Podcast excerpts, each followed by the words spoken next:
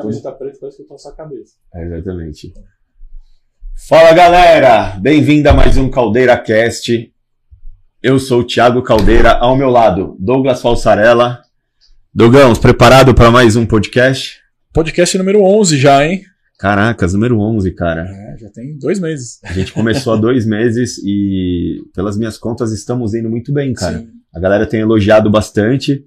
Já tem, inclusive, alguns patrocínios, né? Exato. No podcast, que depois o Douglas comenta um pouquinho.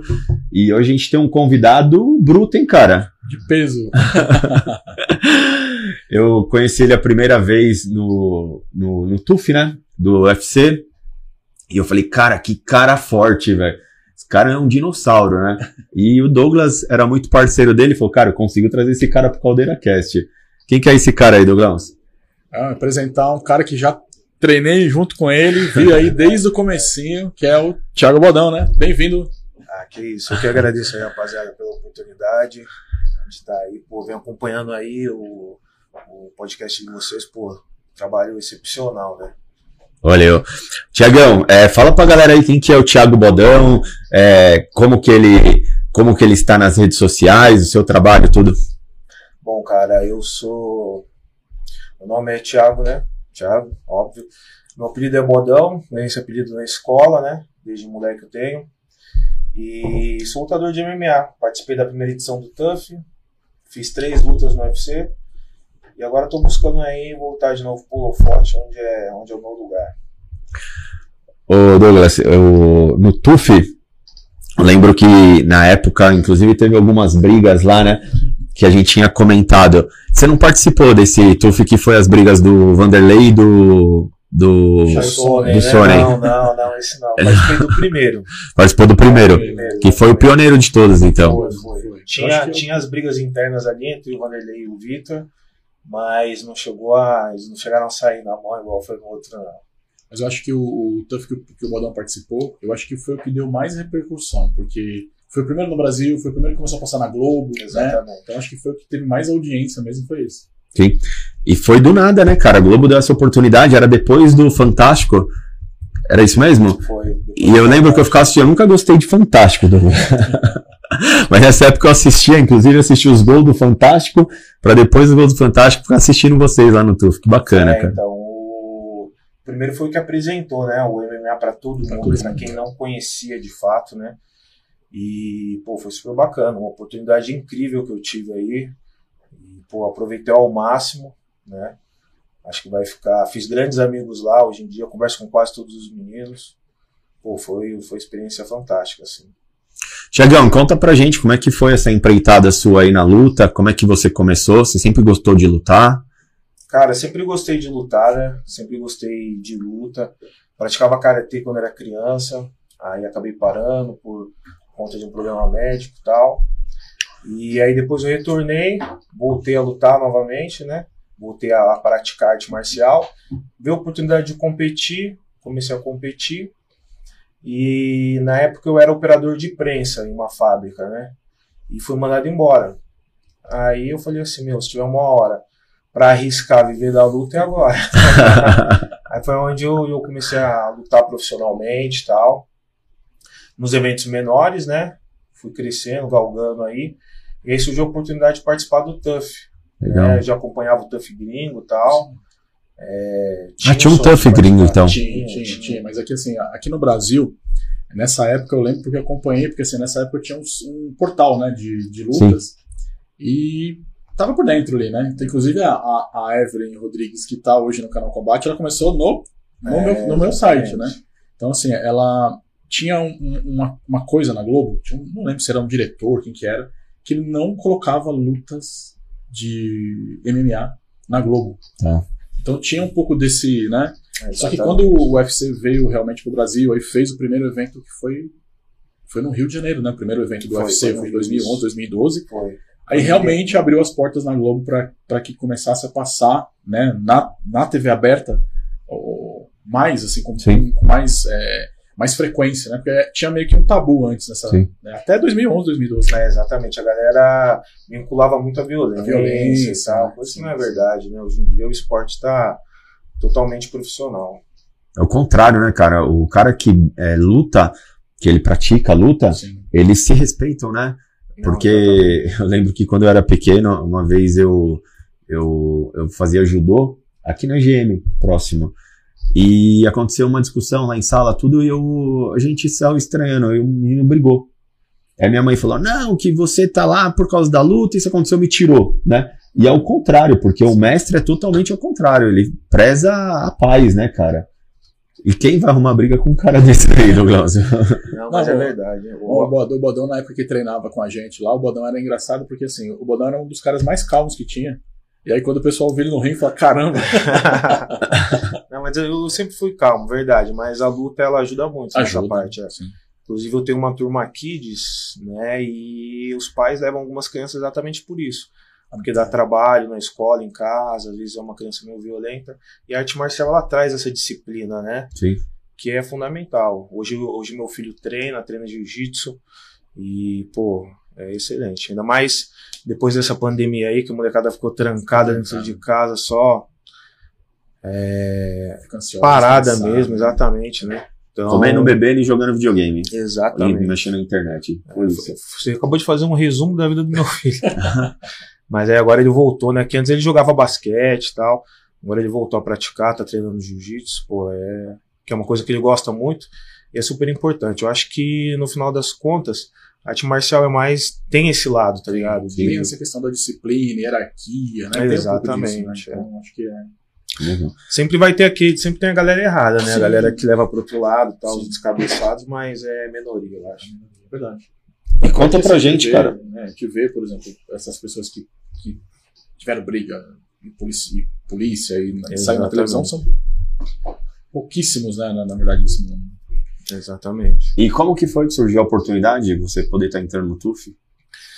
Cara, na verdade rolou... Tá, fizeram uma chamada, né, já tava rolando o burburinho que ia ter, o, a, o, ia acontecer a seletiva e tal... Só que era para oito quatro, é uma categoria que não é minha categoria, que era para oito quatro, que não era minha categoria na época, né? Eu sempre lutei até noventa e três, tá. Eu era meio pesado e, e aconteceu nos médios. E eu não queria, cara. Eu bati o pé que não ia, que não ia, e minha esposa insistindo, a galera da academia insistindo para mim ir e tal. E eu, cara, não vai virar, eu estou muito pesado. Na época eu tava com cento e dez quilos, descia para lutar até noventa e três, né? E eu falei assim, não vai rolar, não vai rolar. No último dia, minha esposa me convenceu, aí eu me inscrevi e aí me chamaram. Seletivo eu não lembro quantos atletas foram, mas eu lembro que foi muita gente, cara. Eu achei que eu não ia passar da primeira fase. Que aí foram vários testes, né, fizeram... A primeira coisa que você fazia era chegar lá e pesar. Eu falei assim, é desse que eu não vou passar. Aí o cara, lembro que o cara só perguntou pra mim, você consegue bater o peso até tal data? Eu falei assim, consigo. Aí, beleza, aí foram tendo as seletivas e tal, teve uma entrevista curta. E as seletivas ia ter na eliminação da galera. Eliminação. Era na luta. Isso, de, não, depois de cada, de cada etapa eliminava uma é, galera. A é primeira era como se fosse uma peneira mesmo. Isso, entendi. Várias etapas. A primeira acho que era uma entrevista curta, é, a segunda já era, aí era luta, era jiu-jitsu, né? Você entrava, eles selecionavam a galera, entrava na sala, eles já, já falavam ali quem ia enfrentar quem. E teve a parte em pé que era aparador, taipad, né, manopla. E aí depois, você esperava mais um tempo, tinha uma entrevista longa, que era a última. Sim. Aí eles iam chamar. Eu lembro que foi o dia inteiro, cara. É. Foram fazer as chamadas, era mais de meia-noite. É, para selecionar, e selecionaram acho que sessenta e poucos, ou foram setenta e poucos atletas. Aí você voltava para casa... sem ter certeza que ia ser chamada. E começava a se preparar sem ter certeza. Mas na expectativa. É, exatamente. Aí eu fui, fui, fui, fui treinando, me preparando, me preparando. Aí eu lembro que na, no, eu fui, fui chamado, acho que no último dia. Eles falaram, até tal data a gente chama. No último dia, aí meu treinador, que na época era o Juba, veio e me avisou, me deu o recado de que eu tinha sido selecionado. Legal, cara.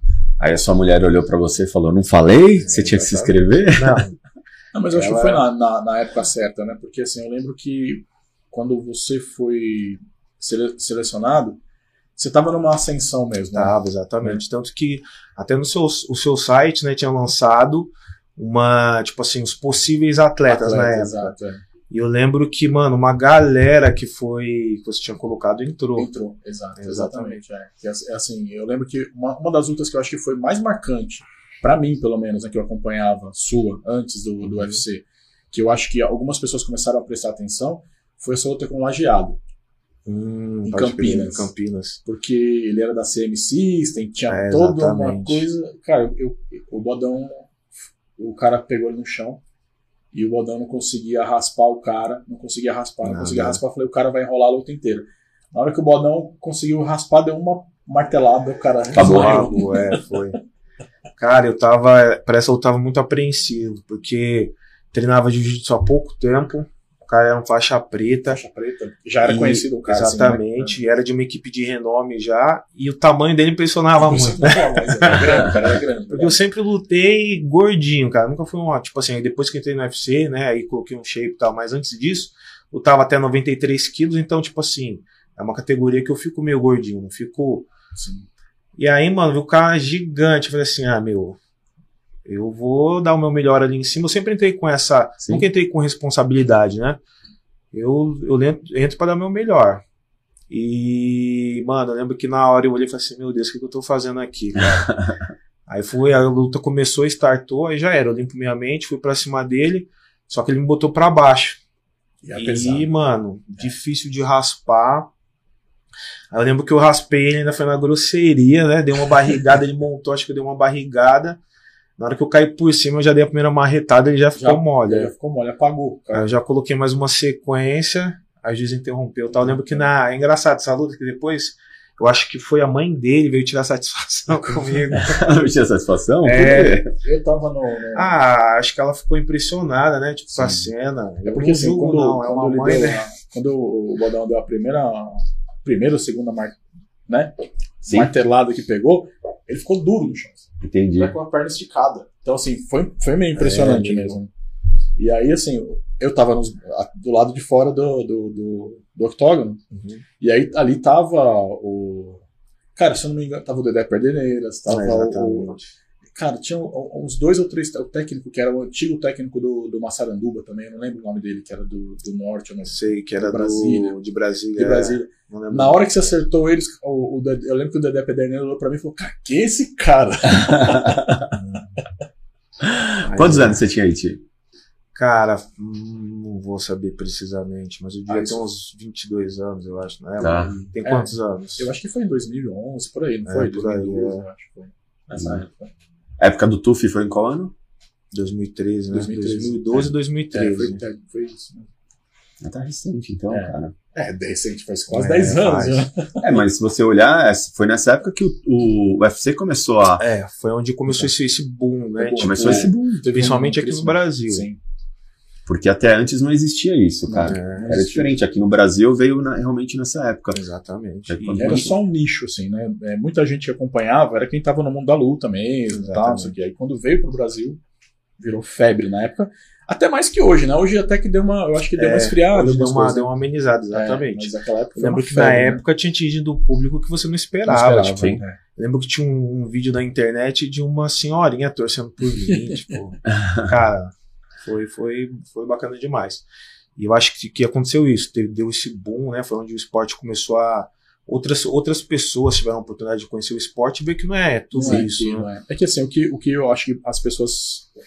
Antes do U F C fazer, fazer sucesso no Brasil, que era, tinha algumas pessoas que assistiam o Pride. Tá. E o Pride valia chute na é. cabeça no chão, valia cotovelada, sim, assim e tal. Sim. Então as pessoas ficavam um pouco impressionadas. Mas aí quando começaram... Aí o U F C colocou regras, né? Colocou uhum. as ligas, né? De, de, dos juízes, né? Isso. Que era, esqueci o nome aqui. Ah, Comissão Atlética. Comissão Atlética, isso. Colocou Comissão Atlética, regras e tudo mais. E aí o que acontece? Acabava a luta, mesmo que às vezes a pessoa se cortava e tal, não sei o quê, tinha o fair play depois. Os dois se abraçavam, acabou a luta, acabou a rivalidade ali, entendi. Entendeu? Mas falou, caramba, o cara tava... Batendo na agora e agora estão abraçados, então tipo, começou a tirar um pouco desse estigma mesmo de violência. Né? Não, verdade. Eu acho que também fez muito crescer o esporte, foi porque a gente só vê o filé mignon do, do lutador, que é lutar. Né? E quando a gente acompanha o T U F, cara, era muito legal, porque eu via a preparação de vocês. Eu, como profissional da área da saúde, cara, eu queria ver o que vocês estavam comendo, como vocês estavam treinando, sabe? Aquele desentendimento que tinha entre vocês, né? E, cara, eu ficava pilhado em casa, falando, meu, e, cara, e é engraçado, porque pra nós que torcemos, quando vocês estão lutando, a gente tá torcendo, e, cara, a gente se contrai junto, cara. Não, eu imagino, cara. O... Mas é engraçado isso que você falou, né? Tipo, de acompanhar o atleta assim. Ali a luta é a parte mais fácil pra gente. É, é quinze minutos de guerra, o problema é antes. Igual hoje eu treino no C T A Alan Poupai, né? Então, tem vários parceiros de time lá e tem um, um cara em especial que é o Eduardo. Mano, ele, ele pesa acho que cento e quarenta quilos, é, tá ligado? Um gigante lá. É, né? Mano. É. Todo dia de sparring com aquele maluco pra mim é pior que a luta, velho. Meu Deus do céu, mano. É absurdamente forte, tá ligado? Então, fora o lance da dieta, de perder o peso, que pra mim é a parte mais difícil, né? Esse é o meu problema. Sim. É com a alimentação. E a galera pôde acompanhar um pouco isso, né? Fora, tipo assim, que tem as tretas, que é uma parte muito legal, né? Eu lembro que não, um lance que tipo assim, aconteceu que ninguém sabe. O, o T U F em si, o programa, a galera não, não... Tipo assim, você não é obrigado a fazer nada. Ninguém te obriga a fazer nada, ou te induz a fazer nada. Mais ou menos. Mas uma vez eu tinha um problema com o ventilador. E... A galera do quarto dormia com o ventilador ligado. Eu acho que eles queriam causar uma treta, a galera da produção, tá ligado? Aí eles vieram e me perguntaram se eu queria um alicate pra cortar o fio do ventilador. Eu disse, não, não, tá tranquilo. Aí eu lembro que tava perto de eu lutar, eu levei meu colchão pro corredor e fiquei no corredor, de boas. A maioria das pessoas fariam isso com certeza. É, ah, é. Ainda mais assim, né? O que acontece, né? A gente tá falando ali da preparação. Então... É, a luta, igual eu falou, é quinze minutos ali, uhum, que você só vai fazer o que você treinou. O problema é a preparação antes, às vezes é três, quatro, cinco, seis meses antes. Sim. E aí assim, e vai apertando a luta, dependendo, por exemplo, de, né, no seu caso, eu imagino, de, de é, cortar peso. Não, cara, você é. vai ficando ansioso, vai ficando nervoso, vai ficando com fome. Eu, eu, eu, eu sou muito tranquilo, cara.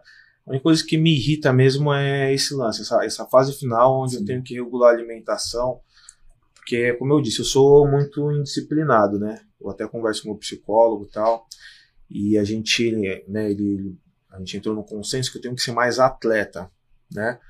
E menos lutador, porque nessa parte de alimentação eu, eu vacilo um pouco. Teria que ser mais como a galera do fisiculturismo, por exemplo, que eu admiro muito, velho. A disciplina que os caras têm é absurda, viu? É, É, a gente estava até comentando isso aqui antes, né? É, que ele, você estava, acho que, fazendo alguma coisa e eu estava comentando com o Bodão, né? Que o Zacanelli veio aqui, ele chegou, acho que vinte minutos, vinte e cinco minutos, abriu no sofá, abriu uma marmitinha e começou a comer lá. Pode crer. Mas, são é. bem disciplinados. E os lutadores não são... É, eu vejo que um dos motivos também do lutador não ser tão disciplinado é porque quando vocês comem mais, vocês são mais fortes. Exatamente, é. E quando você diminui a ingesta calórica, cara, é muito difícil. Imagina você pegar o... Rapaz, você acabou de falar o nome? cento e quarenta quilos? Ah, o Edu. O Edu. Pega o Edu lá, pô, com baixo peso. Então isso daí é uma dificuldade gigantesca, cara. É, não, seu louco Duzão é absurdo, mano. Eu, eu fui uma ah. vez na academia do, do, do Popeye. Uhum. E aí eu filmei um dos videozinhos lá do, do, do TikTok dele, Sei. lá que viralizou que o Montanha batia em todo mundo, derrubava todo mundo no chão, ah, tal. Eu é. filmei aquele vídeo, né? Ah. Mas o cara, assim, é, é, a diferença dele, por exemplo, do, do pessoal de setenta e sete, é uma coisa. Cara, coloca do lado, é. é, Não, é. Cara, é assim, absurda a diferença. É. Ele é extremamente forte, cara. Ele, uma vez ele me deu, tipo assim, eu lembro que me deu um jab curto, mano, mas pegou com tanta força, mano.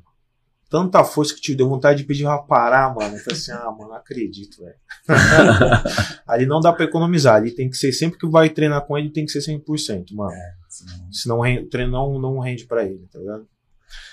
E, e quem foi campeão, cara, nesse T U F? Nesse T U F foi na minha categoria, né, que foram duas categorias. Na minha categoria foi o César Mutante, que fez a semifinal comigo. Que tá. também não tá mais no U F C. César também não tá mais, é, não, não tá mais. Eu não vi mais ele também, na verdade. Cara, eu acho que ele assinou com o P F L. P F L, né? É, não tenho certeza, mas eu acho que ele assinou com o P F L. Daquela, assim, lá foram os... Quem eram os dois técnicos? Era o Belfort, né? E o Vanderlei Silva. E o Vanderlei Silva. E que não lutaram, né? É, exatamente. Essa luta aí nunca é, sai, não, né? Não, não rolou. Mano, tinha uma expectativa muito grande. Eu também, cara, tinha. É louco.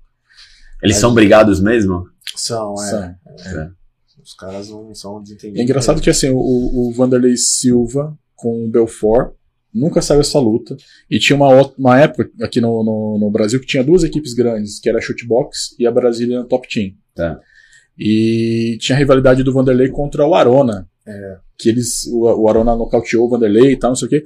Tanto que passou um tempo, depois os dois se encontraram, conversaram e tal, mas ele e o Belfort não tem conversa. É, não. E o... É engraçado, né? Você citou o Arona. Pô, é um cara que eu, mano, que eu admiro demais, velho. Infelizmente é um cara que acabou não lutando não depois mais, que, né? que acabou o Pride, né? Mas eu acho que, mano, ele no U F C ia... Não, ia... É, então, a, a última luta que eu vi do Arona foi uma, a, a venta, um evento do, de um aluno do, do Carson Grace, que teve aqui no Brasil, que ele fez um evento no Corinthians. Esqueci o nome dele agora. Que lutou o Arona, lutou... Cara... O Murilo Ninja. Não, Murilo Ninja, o, o, aquele, aquele carioca também que sempre usava as. Esqueci o nome dele. Paulão Paulo Filho, Filho. Paulo Filho, lutou o Paulo eu Filho. Acho que eu, sei, acho que eu, sei que eu esqueci é, o nome desse evento. Foi o último evento que o Arona lutou, que eu me lembro. Não lutou mais. Verdade, cara. É, então não lutou mais. É um cara que eu admirava muito, velho. É, um dos pioneiros aqui no Brasil foi o Douglas, né? Com sites, tudo postando as não, informações pra galera. É, mas a gente fala assim, mas eu lembro que era muito grande. É. Eu lembro que, tipo assim, você via veículos maiores buscando informação dentro do site. Tipo, ele lançava e o cara lançava uma é. notícia igual. Tá é que assim, eu acho que na época eu fui a única pessoa que tinha uma repórter que ficava em Las Vegas e acompanhava tudo, né? Então, Pode crer. Então a, a, a, quando o Júnior Cigano virou campeão, naquela luta que teve do Vitor Belfort contra o Anderson Silva, que ele tomou aquele...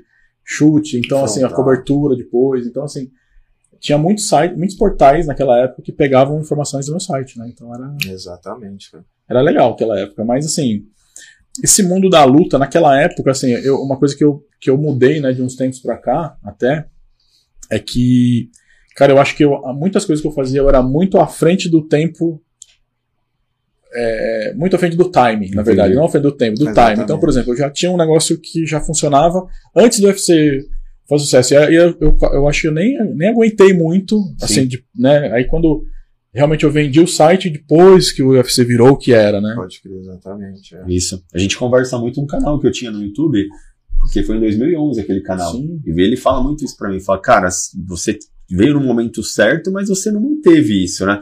Se tivesse Exatamente. mantido os vídeos que eu tenho lá, né, Douglas? Né? Sim, vídeos, assim, muito bons, muito cara. Bons, é. Que hoje a galera vê e até fala, cara, eu me inspirava no seu canal. É, então. É, então é, é, eu acho que naquela época não tinha canal, né? De, de não tinha, não né? tinha. É, de entrevista que eu fazia com um atleta, desidratando, tudo isso, não tinha. E eu, a minha maior vontade era pegar um atleta de luta e filmar, cara, aquele final. Nossa, aquilo é gostoso, Douglas. Porque fisiculturismo, a galera acha que sofre, né? Cara, quando você vai pro atleta de luta, é, pra nós que orienta, eu não gosto, cara. Porque você anda muito próximo do limite. É, é muito próximo. É, é muito é. próximo do limite, Douglas, é, sabe? Eu, eu fico com medo, cara. Não, eu acompanhei, assim, eu, eu acompanhei isso de perto, porque é, quando eu tinha o site, eu acabei fazendo, é, fazendo amizade com, com o promotor de, de, dos eventos que eu cobri e tudo mais, então assim...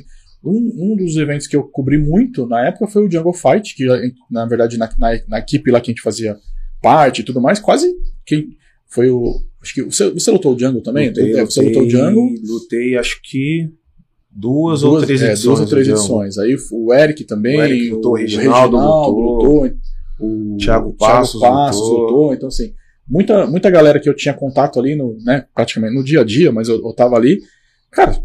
Corte de peso de atleta de luta. É muito louco, É muito cara. louco. É, é complicadíssimo. E é aquele lance, né? Tipo assim, hoje em dia eu levava muito em consideração isso. O lance de, pô, preciso perder bastante para no dia da luta recuperar muito, tá mais pesado que o atleta. E com as minhas últimas lutas eu vi que isso não é verdade, cara. É. Na verdade, você perde rendimento. Rendimento, perde muito, né? Então... Eu tive a oportunidade de passar com o Paulo Mose para minha luta, para essa luta até setenta e sete quilos. Ele me falou uma coisa que foi, ele chegou pra mim e falou assim, ó, Thiago, eu consigo descer você pra setenta e sete quilos, só que o seu, pra mim, o seu limite pra ficar bem é até oitenta e dois, até oitenta e dois você ficar bem, passou disso, você vai perder, vai perder rendimento e tal. Eu lembro que na época, é, eu até optei por não dar continuidade passando com ele. Ah. Porque eu falei assim, meu, eu não posso, eu já tinha marcado a luta, eu falei assim, meu, se eu ficar, eu vou acabar ficando, tipo, com, com a cabeça ruim, tá ligado? Uhum. Então, o que que eu fiz? Ao invés de passar com o cara pra tentar fazer da melhor maneira possível, eu simplesmente não fui mais. Entendi. E foi aí, foi aí que começou o meu erro. Então, eu perdi peso de maneira errada, bati, cheguei no objetivo, mano, se eu coloco uma meta, eu vou lá e faço. Só que cheguei, mano, totalmente fraco, é, isso é, é... delirei na sauna na isso época. Aí. Mano, isso é louco. Cara, eu tenho uma história muito legal pra falar, inclusive a gente tava conversando um pouco sobre isso, do Thiago Pará, que era atleta do Corinthians. O Thiago sempre ele me procurava aos quarenta e cinco minutos do segundo tempo, né, pra perder peso. E uma vez ele me procurou, faltando um mês pra luta, Douglas. Ele estava pesando noventa e três quilos, só que ele lutava até oitenta e quatro. Então você falou, coisa linda. Ele, não, não, Thiagão, essa luta é sete sete. Oh. Falei, manda foto pra eu te ver. Mas só que quando o cara mandou foto, cara, o abdômen seco, velho. Falei, rapaz, como que eu vou tirar peso daí? Trabalho. E aí, não adianta você querer na luta, você cortar tudo de uma vez, porque o cara não consegue nem treinar. Faltando uma semana pra luta, Douglas, ele bateu oitenta e seis quilos. E pelas contas que eu tava fazendo, eu falei, ele vai chegar, né? Não sei como, mas bater peso vai. Chegou no sábado de manhã, mandou, mandei mensagem pra ele, não me respondia. Domingo sumiu, e dava um risquinho só. Falei, meu, esse cara morreu, não é possível. Quando foi na segunda-feira de manhã, ele mandou uma mensagem. Ô, Thiagão, tá, tá vivo? Eu falei, eu que te pergunto, cara, você sumiu o final de semana inteiro, o que aconteceu? Não, não, precisei pagar uma promessa em Aparecida. Eu falei, pô, irmão, uma semana antes da luta você vai pagar a promessa, né? E o peso, como que tá? Bateu oito sete. Falei, cara, sem chance, pra pesar sexta-feira sete sete, não dá. Não, vai dar, tem que dar, não sei o quê. Eu já reduzi tudo. Ué, comida lá embaixo, né? Aí ele treinou, ele ia correndo pro Corinthians e voltava correndo. Cara, eu sei que na quinta-feira ele tinha batido oitenta e um ponto cinco. E aí entrou no processo de hidratação. Eu falei, putz, acho que vai dar. Começamos a sauna, tal, fez. Quando ele foi dormir, ele foi dormir com sete nove, tipo. Dormiu com sete nove, acordou e eu mandei mensagem pra ele. Quem respondeu foi a Débora, a esposa dele. Falou, meu, ele tá na sauna. Chegou agora, calma aí. Aí ele bateu setenta e oito. Faltava um quilo. Falei, putz, mano, vamos bater isso. Ela falou, não vai dar, Ti, porque é, é, daqui a pouco, daqui quarenta minutos é a pesagem, né? Eu pedi pra ela, falei, cara, pergunta se ele confia em mim. Na hora que ela perguntou isso, ele respondeu groselha. Ou seja, tava delirando, você sabe o que que é isso. Falei, Dé, o que que tem aí na sala pra, pra ele comer? Ela falou, não tem nada, só tem minhas besteiras aqui, bolo, pão, sei o quê. Eu falei, é isso que eu preciso. Falei, tem todas as roupas dele aí, blusa, é isso? Ela falou, tem. Ela colocou, e eu falei, faz ele comer as besteiras. É puta contraditório, porque o cara precisa perder peso, você vai fazer ele comer, só que o metabolismo dele já tava morto. Então na hora que ele colocou as roupas e começou a comer as besteiras, o que o corpo começou a fazer? Trabalhar de novo. Cara, ele começou a suar, suar, suar. Bateu setenta e sete ponto cinco, velho. É, né? Então, é, vocês têm quinhentas gramas, né? Uhum. Aí vai fazer a segunda etapa, qual que é? Subir o peso. É, eu sei que ele lutou no dia seguinte com noventa e quatro, tá? A luta dele não durou cinquenta segundos que ele tomou um pau. É, né? Porque uma coisa é você ganhar da balança, cara. É, mas o, o problema... O, assim, tanto é que assim, tem, tem uma... É, alguns estudos, né, que até cheguei a acompanhar, dessa questão da perda de peso de atleta de luta, né? Porque da musculação é diferente, né? Uhum. Mas a de luta, porque já teve casos, por exemplo, da pessoa ter uma crise renal, sim, né, de ter uma, uma parada cardíaca, porque você imagina, por exemplo, eu, eu falo isso porque eu acompanhei. Então, por exemplo, é sauna, é banheira com álcool, é, é com... diurético. Então, assim... Cara, aí chega numa hora que não tem mais o que sair do corpo. Não tem mais, cara. Esse é o problema. É. O... E, e isso é muito grave, né? Infelizmente, a gente ainda tem muito essa mentalidade de sim, que eu preciso perder muito para recuperar muito e não é verdade, é, né? Minha última luta no U F C foi essa luta que eu fiz até setenta e sete quilos. Eu lembro que eu estudei meu oponente, eu sabia tudo. Ele fez tudo que eu já esperava que ele fosse fazer. Só que eu não tinha força para executar é, o que a gente tinha. A cabeça tinha, pensava e o corpo não obedecia. Exatamente. É isso. Não, por isso que eu acho que... Ah, você vê que agora os atletas que eles estão mais em, em, em alta performance hoje, que estão com mais vida longa aí no, no, nos, nos eventos, Bellator, né, U F C e tudo mais, são a pessoa, a, a, os atletas que estão meio que mantendo sim, o, não muito alto da categoria ali, o peso muito... Né? Exatamente. Mas é engraçado esse lance que você falou, de, que você falou pra ele comer. Eu lembrei de um episódio que aconteceu comigo. É, chegou uma fase da minha preparação que, eu, que o meu peso não descia de jeito nenhum. E aí a minha nutricionista falou assim, ó, você vai fazer o seguinte, o seu corpo, ele tá fazendo o quê? Ele tá segurando o seu peso porque você não tá ingerindo comida o suficiente, não tem combustível o suficiente. Então você vai fazer isso, vamos fazer assim, durante dois dias você vai comer bem, e aí depois ele vai começar a perder peso. E, mano, funcionou muito, cara, impressionante. Exatamente. Né, cara? Isso a gente chama de mexer com a homeostase do corpo, né? O corpo, quando a gente começa a fazer um processo de desnutrição, porque para vocês bater peso é isso, gasta isso de caloria e come isso. O corpo ele entende que já não tem mais energia. Só que não é só o fato de manter o seu gasto interno, que é o gasto vital e basal para você estar tá vivo. É o gasto do treino, cara. É, então, e, e vou falar, cara, assim, eu, eu não era atleta de alta performance quando treinava com o Bodão. Eu treinava pesado, sim, às vezes, tal, mas eu chegava a perder quatro quilos em é um treino. treino. Disso, é líquido, né? Mas é muito. Então, quando a gente começa a, a comer de novo, e é o que eu fiz com ele, foi mais ou menos assim, na hora que caiu um alimento diferente, o corpo mais ou menos olhou pra ele e falou, mano, o que que esse maluco tá fazendo comigo? Então, uma forma de reação que o corpo tem, qual que é, Douglas? Gente, acelera aí esse gasto aí, essa degradação do alimento, porque entrou algo diferente. Então, consequentemente, isso aumenta o nosso gasto interno, que é o gasto vital e basal. É desse jeito que cai o peso. E quando eu falei pra ele, perguntei pra Débora se ele confiava em mim, quando eu falei que a gente anda muito próximo do limite, é real. Porque, Douglas, esse cara tá com a glicemia lá no pé, velho. Você tem noção que eu poderia ter matado ele? Porque, assim, o que, que você tem? Besteira, doce, isso, aquilo. Ele sai do estado zero da glicemia pra pum! Bate lá em cima. Cara, bate e tomba. Mas só que atleta é isso. Ele depende do corpo e ele tem que ser atleta vinte, é, vinte e quatro horas por dia. Sim. Então, ele dependia de pesar pra poder conquistar o objetivo dele, né? E pra gente que orienta-te, nossa, isso é uma tortura, velho. Eu imagino, cara, eu imagino. Porque eu fico aqui afoito, sabe? Eu falo, o que aconteceu? E que não sei o quê. Porque, pô, é um baita de uma responsabilidade, cara. E é, e é esse lance que você falou, igual eu chego, a minha nutricionista sofre comigo, porque eu chego pra ela só com bomba. Eu chego, ó, na, tenho dois meses pra lutar, tal, surgiu essa oportunidade. E é uma coisa que a gente tá mudando agora. Então, essa, eu tava com uma luta agora, infelizmente ela caiu, porque eu vou ter que fazer uma cirurgia no abdômen, né? É, fissurei o abdômen e tal. E, mas a gente tava trabalhando para isso. Então essa minha primeira luta ia ser até noventa e três quilos. Para mim entrar de novo no ritmo, é uma categoria que eu já, já lutei. Já é, não tenho nenhuma derrota nessa categoria. Então me sinto confortável. E aí daí a gente começava a partir para descer, mas com calma. Sem fazer loucura e tal. Cara, eu fiquei imaginando você com setenta e sete quilos. Ah, impressionante. Tem um vídeo, cara. Quanto que tá falando? É difícil de achar, mas tinha um vídeo na internet que você, na hora que você vê assim, né? Porque eu não lembro de nada. Não lembro. Eu vou subindo pro palco pra fazer a pesagem, aí eu já dou uma tropeçada na escada. Eu dou uma. Opa. Eu vou tirar o boné da cabeça, o boné engancha, cara. É, eu lembro que tava bem. É, tipo, muito você vê que as minhas funções é, motoras não estavam legais na seco, época. Né? Sim. E, mano, impressionante, você é louco, nunca mais. Né? E você lutou com quantos quilos? Aí eu subi, acho que pra oitenta e nove.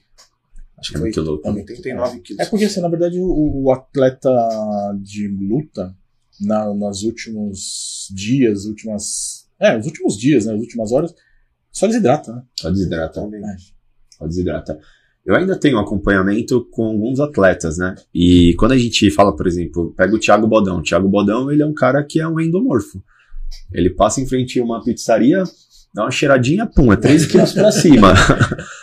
É um ectomorfo clássico isso, né? Ele tem dois malefícios. Metabolismo lento, então a facilidade dele é sempre engordar.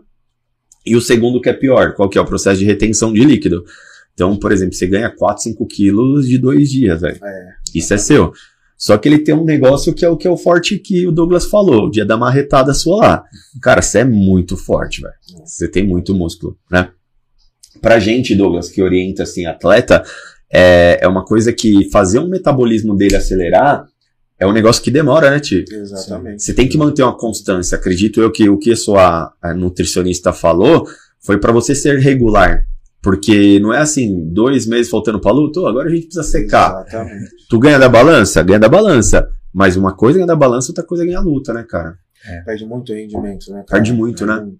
Mexe muito com o cognitivo, cara. É, então, e, e assim, essa questão, por exemplo, que o, o Bolão falou daqui da, da, das lutas que você fez no nove três, né? Uhum. Então, assim, eu lembro que você era um dos atletas menores, exatamente, nessa categoria. É.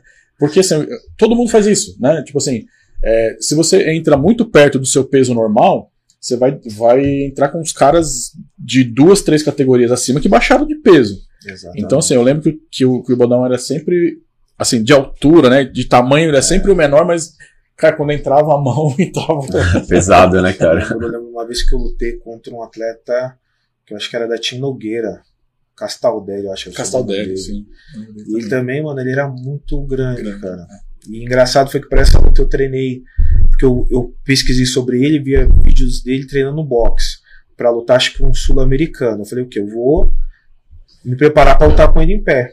E aí chegou na hora e começou a me colocar pra baixo a luta inteira, mano. Eu falei, meu Deus, e agora? E aí eu consegui vencer ele. Mas também assim. É. No final eu consegui defender.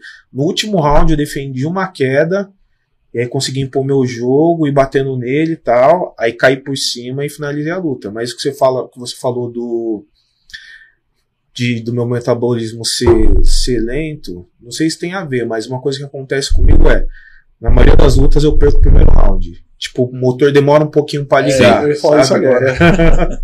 Sim. É impressionante. Então quase sempre eu, eu consigo, graças a Deus, consigo virar a luta. Mas, mas meu, pri meu primeiro é... round é meio morno, é ligando ali, aí de segundo em diante, aí a luta é minha. É assim, toda vez que, que a gente ia nas lutas do Bodão, né? A gente ficava, cara, uh, caramba, o cara não, não, não liga, né? Porque assim, era, começava assim, falou, o ritmo dele começava lento, aí, cara, tomava um sufoco, não sei o que, aí, aí começava, é. sabe? Eu falei, cara, não é possível. Eu matava todo mundo do coração. E você tem um acompanhamento com algum mentor, algum psicólogo? Cara, eu, eu, eu, eu faço acompanhamento, né, psicológico. É, como eu fiquei muito tempo afastado, eu acabei parando, né? Eu tive. Teve esse lance de tive depressão durante um tempo. Essa depressão. Isso. E aí eu acho que no caso do atleta, não é que é pior, mas é que a gente demora muito para aceitar o que está acontecendo com a gente. É, então durante muito tempo eu meio que, quando a galera cogitava assim, eu falava assim, não, nada a ver. Né? Eu, minha cabeça tá bem, eu tô bem. E aí fui deixando, fui deixando até o momento que eu me peguei ficando trancado dentro de casa o dia, o dia inteiro. Minha esposa saía de manhã, chegava, tava a luz da casa apagada, eu em casa, do, do jeito que eu tava, eu ficava, e aí foi onde eu, tipo assim, ela, mais alguns amigos, mais o psicólogo que eu tratava na época, que era o Gustavo, né, eu já tinha tido algumas conversas com ele sobre isso, e aí a gente começou a entender, tipo, não, eu realmente tenho um problema. Sim. E a gente começou a trabalhar em cima disso. Mas é legal você compartilhar isso também, porque eu acho que assim, é meio que um tabu, né? Isso, ninguém exatamente, admite. Exatamente. E, não, e a questão de não admitir não ajuda, né? É. Não. E, e ainda mais o que aconteceu comigo, né? Eu dava palestras motivacionais, tipo, eu venci um câncer lá no passado, né? É, todo mundo, tipo assim, mano, os médicos diziam que eu não ia conseguir, eu acabei virando atleta. Você viu câncer do quê, tipo? Tive osteosarcoma. Tá. Então, ele atingiu a clavícula, né? Eu não tenho a clavícula direita. Tá. E, e aí, tipo assim, por ter passado por tudo isso, tipo assim, mano, minha cabeça era muito forte. Quantos então, anos você tinha? Descobriu? Descobri com oito anos de idade. Tá. Aí na época eu praticava karatê, aí tive que parar, né? Fiquei internado, dois anos internado, mais cinco anos fazendo tratamento. E aí acabou que eu não tenho a clavícula direita. Na época eu tive, né, me deram a opção de colocar platina depois de adulto, mas não precisou. Porque meu corpo foi se adaptando, né? Inclusive, é, eu passei com um médico da A C Camargo, daí ele pediu pra, pra, pra me entrevistar exatamente por conta disso.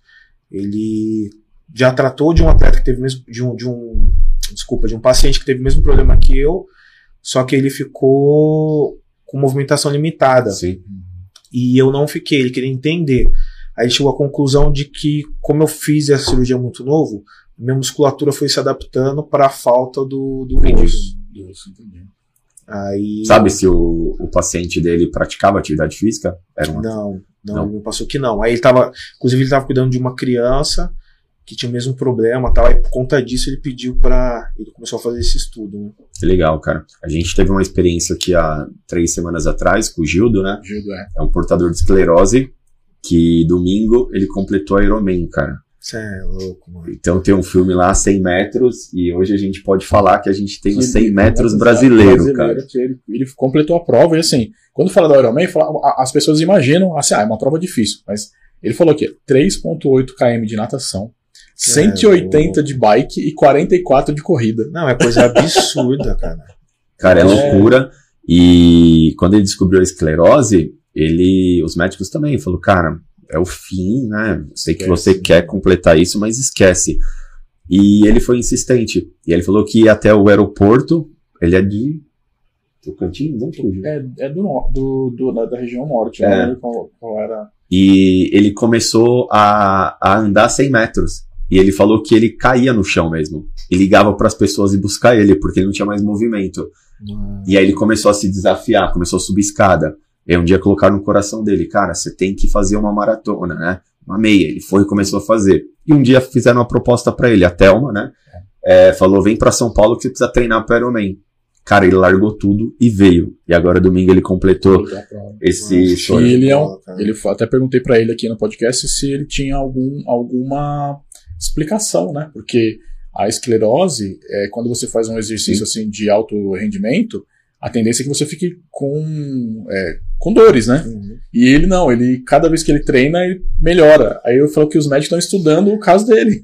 É, não, mas é absurdo, né, cara? O esporte não, não, e, muda muito, e, né? E pra você ter noção, tipo assim, eu não, tipo assim, acho que no meu ápice de corrida eu corro doze quilômetros. Tá.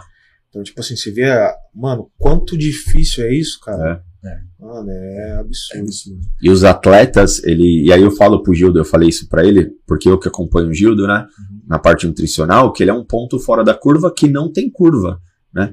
Porque os atletas, eles acabam sendo indiretamente, né? Experimento nosso. Porque vocês mostram caminhos pra gente que ninguém vai querer chegar lá, ah, vou chegar um portador de esclerose e falar, ô portador. Quem quer participar de um Ironman? É, tem... Você tá louco, meu? Eu nunca vou entrar nessa jogada aí, não. Então ele se desafia. É igual você, né? Hoje, se o doutor foi atrás de você, é porque, cara, eu tenho um caso de um cara que pratica alto rendimento e teve sucesso. Aí você volta lá atrás. O que, que esse cara fez? Qual foi a estratégia dele, né? Que você pode hoje ajudar muitas outras pessoas, cara. Isso é, pra verdade, gente é muito gratificante. Aí voltando aí, aí você... Não, então aí eu tive aí, por conta disso, eu sempre tive a cabeça muito forte, então, tipo assim, demorei pra aceitar, né? E é, quando eu entendi que eu realmente tava com um problema, a gente começou a tratar, foi onde... Eu falo, tipo assim, né? Eu, eu dava palestra motivacional, hoje eu tenho um, um outro tipo de palestra, de outra luta, que foi essa minha luta comigo mesmo. Sim. É difícil, cara. Às vezes você levantar da cama, tipo assim, mano, você acorda ali pra tomar iniciativa, não, vou sair, preciso fazer. É complicado, cara. Mas eu acho que isso, assim, não, eu acho que não é comum, né? Mas eu acho que o, o que acontece com muitas pessoas, por exemplo, tanto no, no, no esporte, como eu acho que nessa carreira musical, né? Ou, ou televisão, alguma, que assim, às vezes a pessoa chega no ápice, uhum, e de repente. Não que acaba, mas tipo, dá uma pausa. Exatamente, e a pessoa talvez... É. Muitas pessoas não sabem lidar muito bem com isso, eu acho. Né? É, não, mas é igual no meu caso. No meu caso, realmente foi a queda. Né? Sim, tipo assim, imaginei, eu fui, mano... Assim. Eu, assim que eu saí do T U F, tipo assim, mano, eu comecei a dar entrevista, comecei, mano, em vários programas de T V. E aí, tipo assim, eu tava crente de que tava estabilizado. Tipo assim, mano, tenho a profissão que eu quero... Tô ganhando bem pra fazer isso, porque aqui no Brasil é complicado, sim, né? É. Assim, os eventos pagam muito pouco e tal. Né? E... Só que aí foi onde começou a acontecer alguns problemas. Então tive a lesão, tive uma lesão que me atrapalhou no joelho, fiquei um tempo parado. E as contas não param de chegar, né? Sim, sim. Então... Acabei perdendo uma grana aí. É, fiz a estratégia de, de lutar até setenta e sete que não deu certo. Então, tipo assim, fiz uma luta horrível. E depois dessa luta eu, eu fui demitido do U F C. Então, tipo assim, pra mim ali, eu falei assim, mano, eu tô no fundo do poço, né? Tipo, cheguei lá, é, tipo, saí, eu tava no topo, caí agora, mano. Sim. Eu acho que foi esse baque que me fez desistir, é, sabe? Sim. Me fez. E... Isso, né? E aí, graças a Deus, hoje, né, tipo, com a ajuda da minha família, com a ajuda da minha esposa, principalmente, né, eu tô retornando ao meu lugar de, de, de ao meu lugar mesmo, lugar que eu mereço. Sim. Que é o topo do mundo. Então, eu não vou parar enquanto eu não conseguir isso, cara. Legal. Eu falo uma frase para todo mundo, que a vantagem de você ter sido pequeno é que você sabe se manter grande, né? E a diferença tá no processo. Porque, pô, sua história de vida eu tô até... É, então. Eu não conhecia, cara. Porque o Douglas falou, vai o Thiago. O Thiago que eu conheço é o Thiago que eu vi ali na televisão, hum, né? Mas não sabia da história do, do câncer, né? Que, hum. pô, isso é uma, é uma vitória, porque você mostra e inspira algumas pessoas que tá vindo lá atrás, que tem o mesmo teve o mesmo problema que você teve, e se supere, né? Você, pelo que eu percebi, você veio de uma família bem humilde. É, verdade. Né? Veio de baixo, é, teve uma esposa muito incrível, né? Que não, falou, cara, não. vai embora, vai embora porque vai dar certo. Não, não vai dar. Foi lá e deu certo. E a depressão, cara, que eu não sabia, porque é importante você falar isso com a gente, principalmente lá na minha clínica, cara. Nesses últimos dois anos, as minhas consultas te virou consulta muito mais psicológica do que nutricionais, cara. Porque a galera não tá se entendendo, né? Muitos atletas, às vezes eu atendo, porque o atleta, ele tem um lance de ser competitivo, sabe? Você treina por um objetivo. Qual que é o objetivo? Pô, eu preciso ganhar a luta, cara. Tem um objetivo final. Então, quando você olha pro lado, olha pro outro lado, você não tem mais objetivo, você fala, cara, que vazio é esse? Exatamente. O que eu vou fazer na minha vida? É muito louco isso, né? É, porque assim, e é uma... É uma... Acho que é uma brasa que tá ali, né? E aí quando acontece alguma coisa, você fala, putz, e agora, né? O que, que é. eu faço agora, né? E é, e é o que eu uso pra motivar hoje, cara. Então, tipo assim, eu levanto, mano, eu já abro a janela, eu acordo às quatro e meia da manhã, porque aí eu começo a dar aula e tal. Eu abro a janela, mano, já olho pra rua e falo assim, mano, hoje é o dia, eu tenho que vencer mais esse dia. Boa. Então, tipo assim, mano, eu vou... É, e tudo, mano, eu, eu mudei minha mentalidade. Então, antigamente eu deixava muita coisa pra depois. Hoje eu tento resolver o mais rápido possível. Sim, mano. Claro, tem situações que a gente tem que... Principalmente quando a gente tá nervoso, é bom se dormir um dia, acordar com a mente mais tranquila, esclarecida pra resolver. Isso inclui a dieta também? Também. Mas fora isso, cara, tudo tem, a gente tem que resolver o mais rápido possível, eu Sim. acho. Eu tenho adotado isso, tem funcionado bem. Legal. Ô tio, eu tive depressão também, cara, em dois mil e quatorze. O motivo da minha depressão foi quando a gente fez um canal, né? E a internet é exatamente o que você falou. Cara, eu tive um canal que eu comecei a colocar alguns conteúdos, chamou a atenção da galera. Então eu fico imaginando pra você, do nada você aparece na Globo, depois no Fantástico. Cara, o Brasil começou a te conhecer, né? E minha agenda fez isso, Douglas. Encheu a minha agenda. O pessoal começou a me procurar. E foi a primeira vez, cara, que eu comecei a... Que eu enchi minha agenda no início de setembro ao final de dezembro, né? Não tinha mais vaga. Isso foi um sonho, porque eu era um cara... Eu sou um cara ambicioso em conquistar as minhas coisas, né? É, e, cara, eu era um palhaço, né? A gente fala que nem todo palhaço sorri de verdade. E era real, porque as pessoas chegavam até mim, eu dava conselho, eu falava... Eu saía da sala, ô Douglas, me trancava no quarto de casa e chorava, velho.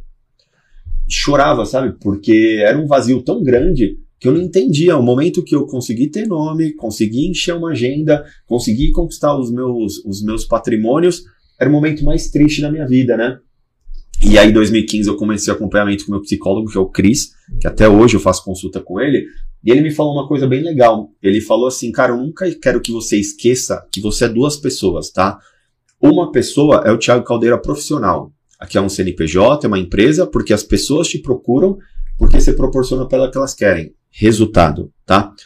Essa empresa tem um problema que todas as empresas gostariam de ter. Ela não tem vaga. Muito legal, pode te dar muita grana. Só que por mais que essa empresa seja boa, ela pode ir à falência. Se o Thiago Caldeira é, físico não estiver bem. Então, o que eu quero que você entenda? Você pode trabalhar, estudar, você pode fazer tudo a semana inteira. Mas se não tiver uma hora e meia do seu dia para dar esse cara e um dia ou dois dias da sua semana você cuidar só dele, você vai falir sua empresa. E aí foi quando eu comecei a reorganizar minha agenda, né? Eu comecei a ter horário, hoje eu atendo das oito da manhã às duas e meia da tarde, tá? Depois disso não é que eu não trabalho, faço outras coisas, mas eu tenho meu tempo para treinar, eu tenho tempo para minha família, né? E eu vejo que esse motivo de eu ter buscado um psicólogo foi que me ajudou, cara. E naquele momento eu achava que, até aquele momento um pouco antes, eu achava que depressão era frescura. Exatamente. Quando sentava um paciente na minha frente, ah, tô com depressão. Ih, cara, frescura. cara, só sabe o que é uma depressão quem teve depressão. Exatamente, cara. exatamente. É, eu tinha muito esse lance de que depressão é uma coisa de gente rica. Né? É, tipo assim, não, mas não é, cara. Isso não é, me pega. É, exatamente. O, infelizmente, tipo assim, e, e eu não, eu era como você, tipo assim, eu não falava sobre. Então toda vez que alguém vinha falar comigo, eu tava bem. Sim. Perguntava se eu tava bem, eu falava, não, tô bem.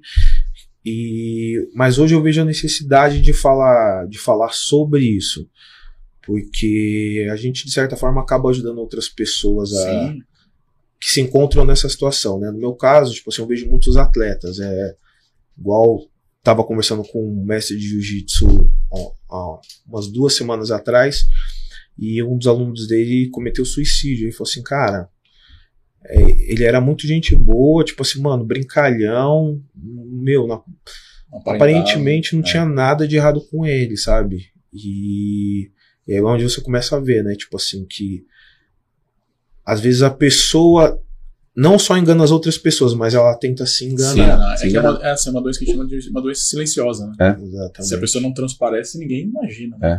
É. Eu tive um, há duas semanas atrás, até mandei uma mensagem para um psicólogo, foi na segunda-feira, Douglas. Eu mandei uma mensagem pro Cris, que é um psicólogo, e normalmente eu consulto com ele de quarta. E eu falei, cara, tu tem vaga hoje? Ele falou, tenho, depois das dezoito. Aí eu falei, pô, preciso ir aí, né? Porque eu não tô com a cabeça boa. Quando eu cheguei lá, Ti, eu comecei a falar, falar, falar, falar, fiquei uns quinze minutos falando, tá? Ele olhou e falou, cara, tu não tem nada. Eu falei, você não tá no barato de me ouvir hoje, né? Eu falei, não, você não tem nada, eu tô ouvindo, quinze minutos inclusive, né? Ele falou, deixa eu te explicar o que tá acontecendo com você. É, durante alguns anos da sua vida, você abdicou de fazer algumas coisas no qual você sabia que tinha que fazer, tá? E abdicou. E quando você ficou sabendo do seu filho Gabriel, a sua mente fez... Pá, e você tá tentando colocar dez anos em dois anos, né? Vai conseguir? Vai, mas é um preço que se paga, né? E quando eu entrei no carro, Ti, eu fiquei pensando que eu entrei lá desequilibrado e eu saí equilibrado, né? E as pessoas querem ser equilibradas, mas o equilíbrio vem do desequilíbrio. É igual você, lá atrás desequilibrou tudo, hoje se equilibrou, beleza. Só que para mim sair melhor daquela sala aquele dia, Douglas, eu tive que ter três pilares, né? Por exemplo, o primeiro pilar, qual que foi? A humildade. Porque quando a gente tem uma depressão, às vezes a gente quer se esconder. Só que, cara, a gente tem que levantar a mão e falar, meu, tu me ajuda? Tu precisa da sua ajuda. Beleza. O segundo pilar, qual que foi? Tempo.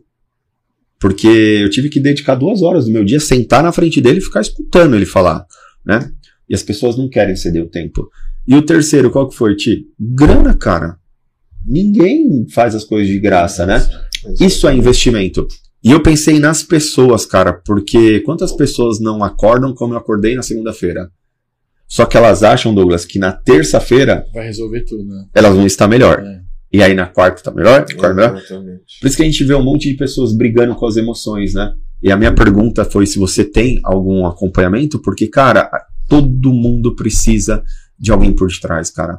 A performance, eu vejo que a gente consegue sozinho, né? Mas a alta performance, a gente precisa de pessoas por trás. Exatamente. Senão não vai.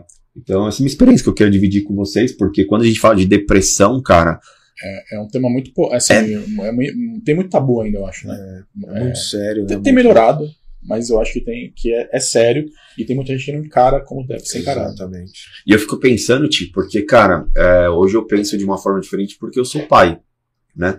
Eu fico imaginando que a sua dor era muito maior às vezes que a minha, porque você já era pai. Exatamente. Não, mas é igual eu digo, meu filho hoje em dia, cara, é motivação pra tudo. Tá. Então toda vez que aparece uma dificuldade, eu penso nele. Davi é, cara, é uma criança fantástica. Eu acho que Deus... Fui uma, muito abençoado por Deus em ter ele do meu lado, sabe? E tudo que eu faço hoje, cara, é pensando nele. Então toda vez que surge uma dificuldade, se eu acho que não vai dar, tem que dar por ele. Eu vou dar um jeito. E assim, passou-se tudo isso, né? Aí eu, eu, eu, eu, eu acompanhava ali, né? Uhum. Eu, te, eu, achei, a gente chegou, eu cheguei a mandar mensagem pra você, né? Como você tá, tal. Isso, eu cheguei algumas vezes, né? Nesse período e tal. Mas eu, eu vi acompanhar, eu, eu já vi você começando a, a treinar de novo. Aí eu vi lá que você tava com a luta marcada. Eu falei, caramba, já tá, tá legal. E, aí, e agora? Como que tá aí a sua... Seu dia a dia, tá dando aula, tá treinando? Não, vai... Então agora, graças a Deus, tô com um dia corrido, né? Tô dando aula, tô dando bastante aula personal, tô treinando, né? É, eu dou aula só até as dez horas da manhã E aí eu começo a me dedicar aos treinos. Aí depois disso, só a partir das, das quatro da tarde. Então todo dia eu dedico um tempo ali para o meu, pro meu treinamento. Fora, às vezes eu treino à noite, faço musculação, preparação física à noite. E... cara, tô muito feliz por ter voltado a fazer o que eu amo fazer, que é lutar. E por estar tá podendo passar isso para outras pessoas. Então, tipo assim, eu saí do... Quando eu saí do, do U F C, eu saí com uma mentalidade muito de atleta, atleta, atleta. Então, tipo, até surgia a oportunidade da aula, mas eu recusava. Então, hoje eu descobri que eu posso passar meu conhecimento adiante e que eu gosto muito de fazer isso, cara. É muito gratificante para mim. Sim. Então, hoje eu tô, posso falar que eu tô cem por cento feliz com a minha profissão. Tanto como professor, quanto como atleta. E agora, infelizmente, só, a gente só deu, só teve esse problema aí, né? Que foi o lance do... Da, que eu tava com luta marcada agora, no Brazilian Fight. E, infelizmente, não rolou por conta dessa fissura abdominal. Mas é uma cirurgia simples. Eu vou fazer e logo mais tô de volta. Não. Hoje, o, o Ti, esse lance de você já ter lutado, né? Você vai economizar o tempo de muitos outros atletas, né? Exatamente. Porque você vai vender o processo pros caras. É o que o Jober falou aqui a terça-feira terça passada, né? Passada. Ele falou, o mentor é isso, cara. É, a gente compra o seu processo. Ti, você me explica o seu processo? O cara que pegar você, cara, ele vai economizar todos esses processos é, aí, velho. É, se não quiser, vai ter que bater a cabeça e aprender sozinho, cara. Pode crer, mas é verdade, é verdade. E... Pô, é igual eu falei, né? Eu, todo dia, velho, eu acordo. É... Ninguém quer sair da cama cedo de manhã, principalmente nesse friozão. Mas, mano, a gente tem que levantar, velho, tem que correr, tem que correr atrás. atrás. Se a gente não correr, ninguém vai correr. É. Tá ligado? É uma, é uma, eu tava escutando um, é uma, um, pod, um podcast que é resumo de livro, né? Eu tava revendo um livro do Paulo Vieira, que é, é Autorresponsabilidade. Sim. Então, assim. Tudo que acontece com a gente, a é gente nossa. é o responsável por Exatamente. tudo que acontece com a gente. Então, Exatamente. assim, se a gente não pensar desse jeito, a gente não consegue mudar, né? A, a, a nossa mentalidade, a nossa motivação, né? E mas tudo é, mais. mas é. É igual eu, nesse lance, esse tempo que eu fiquei parado, eu me peguei pensando algumas vezes, tipo assim, meu, eu perdi anos da minha vida que eu não vou recuperar mais. Só que eu comecei a ver que eu posso recuperar, só depende de mim. Sim. Só não vai ser fácil. Né, tem que correr atrás, tem pouco tempo aí, querendo ou não, eu coloco aí como, como parâmetro aí para que eu vou conseguir lutar bem até meus trinta e oito, quarenta anos de idade. Então eu tenho esse período aí para para fazer acontecer, entendeu? Sim. Então, né, a gente tem um objetivo aí, né, eu junto com o meu treinador que é o Popeye, junto com meus empresários, que é lutar aqui, quero fazer a primeira luta aqui, por conta da torcida, Sim. né? Vai ser bom pra mim, isso vai fazer a diferença pra mim no dia, principalmente pra essa primeira luta. E depois a gente já começar a lutar fora. Legal, legal. É, mas eu, eu, eu assim, e, e outra, né? A gente tava até conversando aqui no, nesses podcasts até com o doutor Carlos, né? Já vi, é, que a, tinha uma, uma, uma data de corte pra alguns esportes, mas isso tem, tem, tem a, se alongado, né? Exatamente. Porque, assim, alimentação, essa consciência mesmo do que, que dá pra fazer, o que, que não dá, é. sabe? Eu, eu acho que isso é, é, aumentou a expectativa de, de, de vida pra, é, até pros atletas dentro é. da, da, né, da, do esporte, isso. né? E é claro, né? Tipo assim, tudo vai muito de biotipo a biotipo. Sim. Então, tipo assim, você vê, por exemplo, Dan Henderson lutando em alta performance, batendo em todo mundo com quarenta e seis anos de idade. Anos. Sim. É. Né? E, mas a gente tem que ter a consciência que não é, não é assim pra todo mundo, né? Então, não, e agora começou, você viu que, por exemplo, alguns atletas, é, o que acontece, né? Quando fala do M M A. Então o M M A tem jiu-jitsu, uhum. o, o grappling, o, o wrestling, é boxe, é muay thai, é, é, é musculação, uhum. é alimentação, é o, o, a preparação física mesmo, né? Que você uhum. tem que fazer ali um, um monte de treino pra, pra dar gás e tudo mais. É muita coisa. E assim, a, a prov- é, provavelmente ali podem depender, independente, por exemplo, com proteção, sem proteção, o risco de lesão, quando treina muita coisa, é muito, é, grande. É muito, muito é. grande. E aí, por exemplo, os atletas, né, o Anderson Silva, é, o Vitor Belfort, essa galera tá, come- tá começando agora a migrar, por exemplo, pro boxe. Exatamente. Que, é. por exemplo, o boxe você treina uma, uma, uma modalidade só. É. Então, assim, é, o risco de lesão é muito menor. Então, você faz a preparação física e uma modalidade. Aí você vê que ele as duas últimas lutas que ele fez não deu nem graça. Né? Então, exatamente. Então, assim, exatamente. O cara que vai se manter, eu acho. Aí agora ele iria ter uma luta, acho que a luta foi cancelada porque morreu o Sheik, né? Lá, a luta que ele ia Isso agora, né? é verdade. Vai ter agora. Então, o, o Verdun recebeu convite pra lutar no... Como que é o Knuckle? Bare Knuckle. Bar, é, que é de, lu, de boxe é sem luva. Sem luva. É. é corajoso, né? Mas, e, é, e assim, é, você fazer um boxe sem luva... Você tomar um soco desse sem cara luva, aí, cara. É. Então, assim, mas ele tinha... Ele falou que não aposentou, mas ele tava hum. esperando alguma, alguma uma boa proposta. Que, né? E assim, eu acho que você tem tudo... para que você consiga fazer isso também, porque assim, eu, eu não, já falei assim, eu sempre fui, você sabe que eu sempre fui seu fã, desde aquela época que a gente treinava junto, já falei pro, pro Caldeira também, e não, não é, não é rasgação de seda uhum. que você tá aqui, nem nada, você, você sabe, não, é, assim, até quando você foi, você tava treinando lá, eu fui ver lá o seu treino, né, no Barbosinha e tal, e assim, eu acho que é, você foi uma das pessoas que participou do T U F, que assim, foi mais, uma das mais expressivas, assim, sabe, por Por, por causa dessa história, né? Então, assim, muitas pessoas, eu acho que até você, você deve ter sentido isso quando você saiu, que você falou, ah, comecei a fazer entrevista, comecei a fazer não, palestra, exatamente. Não sei o quê. Porque realmente as pessoas é, se comoveram e se, e se empolgaram, né? Se sentiram é, juntas ali com você por se tudo, conectam, né? né? Se conectaram com você, né? Se conectam é, mais. É, exatamente. Então, acho que, que você é, que tem é essa... Engra... Né? E é engraçado, né? Até hoje, por exemplo, tipo, às vezes eu tô no shopping ou preciso fazer alguma coisa, vou andar de transporte público, pegar um metrô, um trem, mano, é impressionante. Sempre a galera me reconhece e vem trocar ideia. Sim. E eu acho isso muito gratificante, tipo assim, pô, quer dizer que em algum momento eu consegui escrever meu nome ali na história do M M A e eu fico muito feliz com isso, cara. É... E é como a gente tá falando, né? Eu, eu, eu pretendo... Essa é a minha estratégia, a gente quer lutar, vamos lutar fora depois disso. E hoje eu tenho uma bagagem maior, né? Hoje em dia a gente, a gente vai adquirindo inteligência ali. Então, por exemplo, um cara que eu tenho acompanhado, que tem feito um trabalho que eu tô achando muito bacana é o Glover. Sim. O Glover, ele já tá com uma certa idade. Então, o que que ele fez? Ele optou por fazer treinos inteligentes. Então, tipo assim, ele não vai fazer, se matar, fazer é, Mil quatro, coisas. cinco treinos no dia. Ele faz um, dois treinos bem feitos. Sim. Entendeu? E é o que a gente Sim. vem fazendo, procurando fazer agora também. Até por conta desse lance, né? Tipo assim, de você... Lógico, a gente sabe que o atleta, é, o esporte já, já começa a não ser tão saudável para ele. Sim. Né? Mas dentro disso a gente tem que fazer, tipo assim, mano, pensar no futuro, fazer o melhor Sim, possível. Tem que fazer de forma inteligente mesmo. E uma das coisas é, é o que a gente estava conversando. Quesito a alimentação, entendeu? Tipo assim, querendo ou não, esse choque de ficar descendo muito, subindo muito peso, é uma coisa que eu cortei, a gente não vai fazer mais, agora a gente vai trabalhar com estratégia. Por curiosidade, quando você teve a depressão, você chegou em quanto de peso? Foi a época que eu cheguei a cento e trinta e oito. cento e trinta e oito? É, é peso, hein, cara? É, só quase cento e quarenta quilos. Tem um e setenta e sete, era uma bola. é... Você tentou, passou na sua cabeça alguma vez até em tirar sua vida, algo do tipo?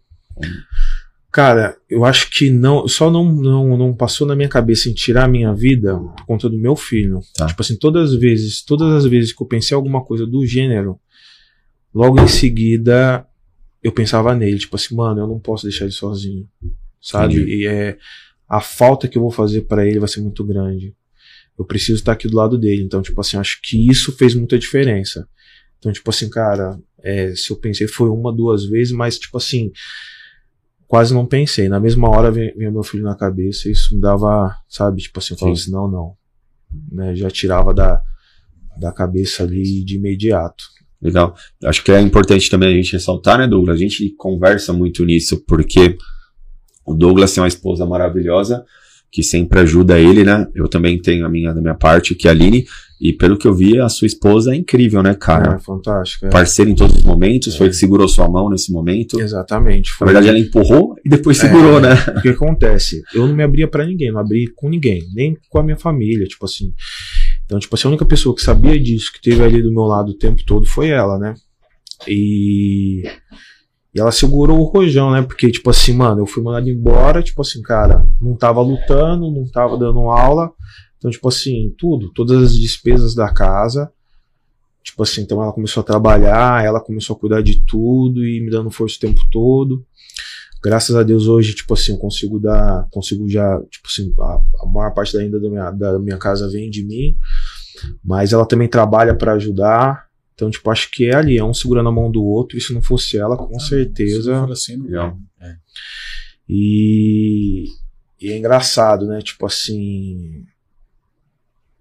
Como a gente não, não tem o costume de falar, né? Tipo assim, então, nem pra ela eu falei na época, eu lembro que foi ela que percebeu, e ela veio falar comigo e tal, me convenceu a procurar ajuda, então, pô, eu acho que faz toda a diferença na minha vida ter ela do meu lado, cara. Legal. É muito doido isso, né, Deus?